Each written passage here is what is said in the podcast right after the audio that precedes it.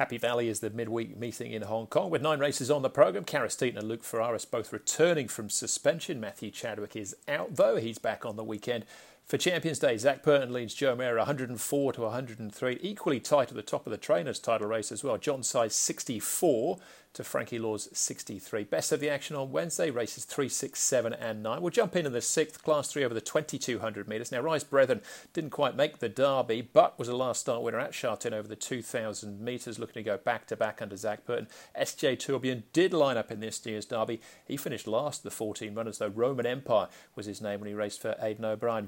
Vincy is one of the few in the field. He's a course and distance winner. That was last season. Race 7, 1200 metre class 3. Scott's Tycoons had a good year. 3 from 5. He's won his on a hat trick. Smart idea, one on a yielding surface at the Valley last time out. And Stormtrooper has been run up on his last two starts. Strong trial from him coming into Wednesday's assignment. Race 9, Class 3, 1650. Packing Awards been a bit of a star for the Peter Ho stable. He's won two from four. He's drawn well here in barrier number three. Rocket Spade also coming out of the Derby. He only beat one horse home, but it was a tough run. He's probably better than that. Red Majesty, he's on a hat trick as our likely leader. And Doctor winning third beaten favourite himself last time out. We go race 5, number 6, a race we didn't talk about, but Diamond Soars for Tony Millard, just on his second start for Jerry Chau, should be an each way prize. Race 6, number 1, Rise Brethren, and race 9, number 6, Packing Award in the last with Karis Teetan in the saddle. That leads us on to Sunday, an FWD Champions Day, three Group 1s, part of the 11 race programme.